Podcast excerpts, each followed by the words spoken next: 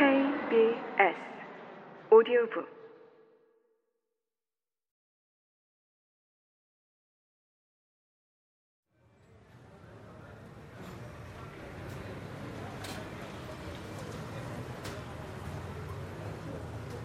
수구태진 하우의 햇살을 받으며 가트로 나갔다.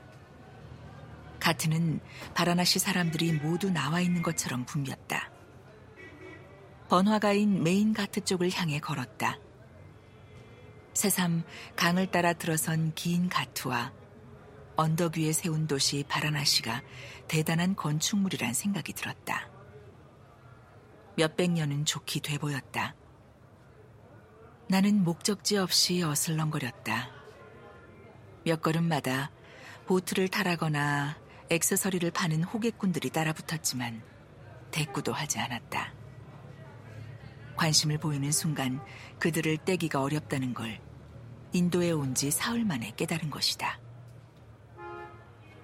햇빛에 반짝이는 강물을 보며 걷다 보니 장작 더미를 쌓아놓은 야적장이 보였다. 버닝 가트라 불리는 화장장인 모양이었다.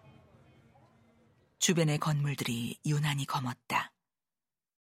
불꽃에 그을린 것인지 페인트 칠을 안 한 것인지 구분하기 힘들 만큼 건물들은 저승의 성들처럼 검었고 창문도 없는 어두운 아가리를 드러낸 채 음험해 보였다. 역한 냄새가 난다며 입구에서 돌아가는 서양 여자 세 명을 지나쳐 나는 갓으로 난 길을 따라갔다. 검은 건물의 뒤편엔 장작이 산처럼 쌓여 있었다. 한 인도 사내가 설명을 해주겠다며 접근했다. 그는 처음엔 이곳은 사진을 찍으면 안 된다고 하더니 다시 은밀히 사진을 찍고 싶으면 돈을 내라고 했다. 오른손에 꽉 쥐고 있는 카메라를 본 모양이었다. 그가 미끼라도 던지듯 설명을 이어갔다.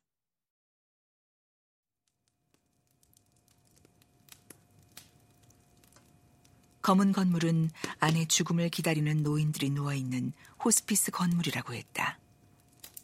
빈 건물처럼 조용하고 음산해 보인 이유가 있었다.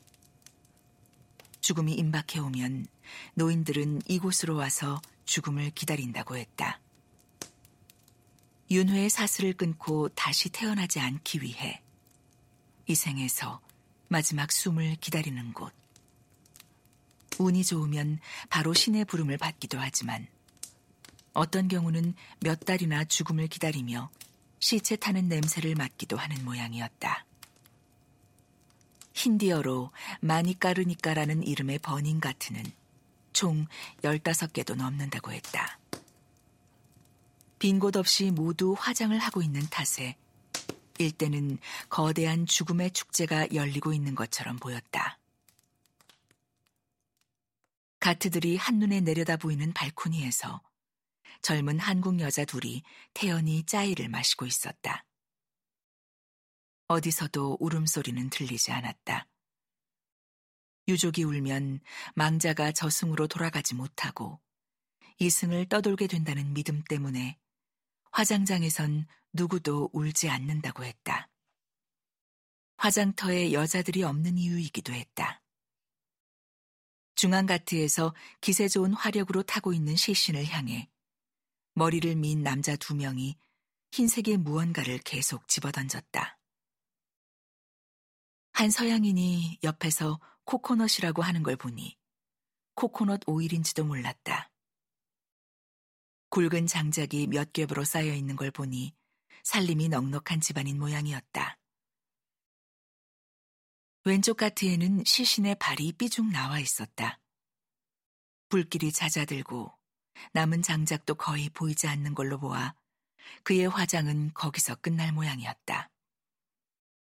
장작 몇 개를 사들고 달려가 미처 못한 그의 발치에 놓아주고 싶지만 나는 어쩌지도 못한 채 서서 그 가난한 가트를 바라만 보았다.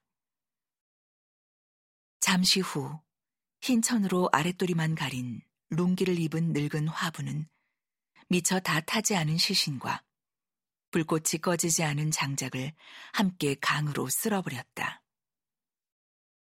가난한 자들은 자신의 몸뚱어리 하나 제대로 다 태우지 못한 채 강물로 버려졌다. 강변에 시신이 대기 중이었다. 대나무 들것 위에 놓인 시신은 부피가 작고 키도 작은 게 여자인 모양이었다. 메리골드 꽃장식이 화려하고 반짝이는 금박종이로 덮여 유난히 눈에 띄었다.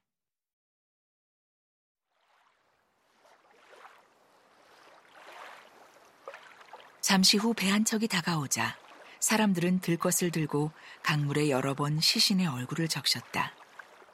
배는 곧 시신을 싣고 강 한가운데를 향해 나아갔다. 그때였다. 무심히 배를 바라보고 있던 나는 갑자기 숨이 멎은 듯 놀라고 말았다. 눈 깜짝할 새였다. 노를 저어 깊은 곳으로 나간 배 위에서 한 남자가 어떤 사전 의식도 없이 반짝이에 둘러싸인 시신을 강으로 밀어 넣었다.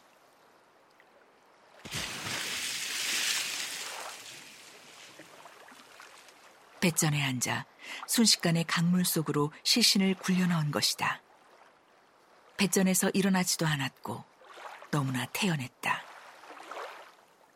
항아리라도 굴려버리는 것 같은 무심함이었다. 시신을 수장한 후 남자는 뒤도 한 번 돌아보지 않고 다시 떠난 곳으로 돌아왔다. 장작을 살 돈이 없거나 이곳에서 화장할 수 없다는 아이나 임신한 여자인지도 몰랐다. 수장된 시신은 어디쯤 가고 있을까? 수면을 봤지만 강은 흔적도 없이 무표정했다. 나는 혼자 돌아온 배와 사내를 오랫동안 쳐다보았다.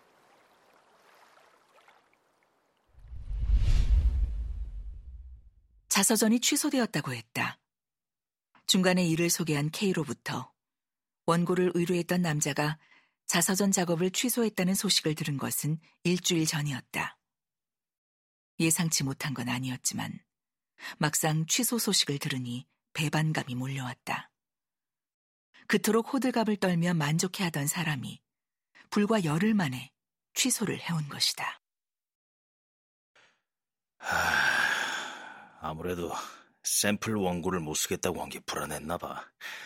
문장도 안 되는 엉터리 작가와 교수라는 사람한테 당한 게 엉뚱하게 너한테 가네.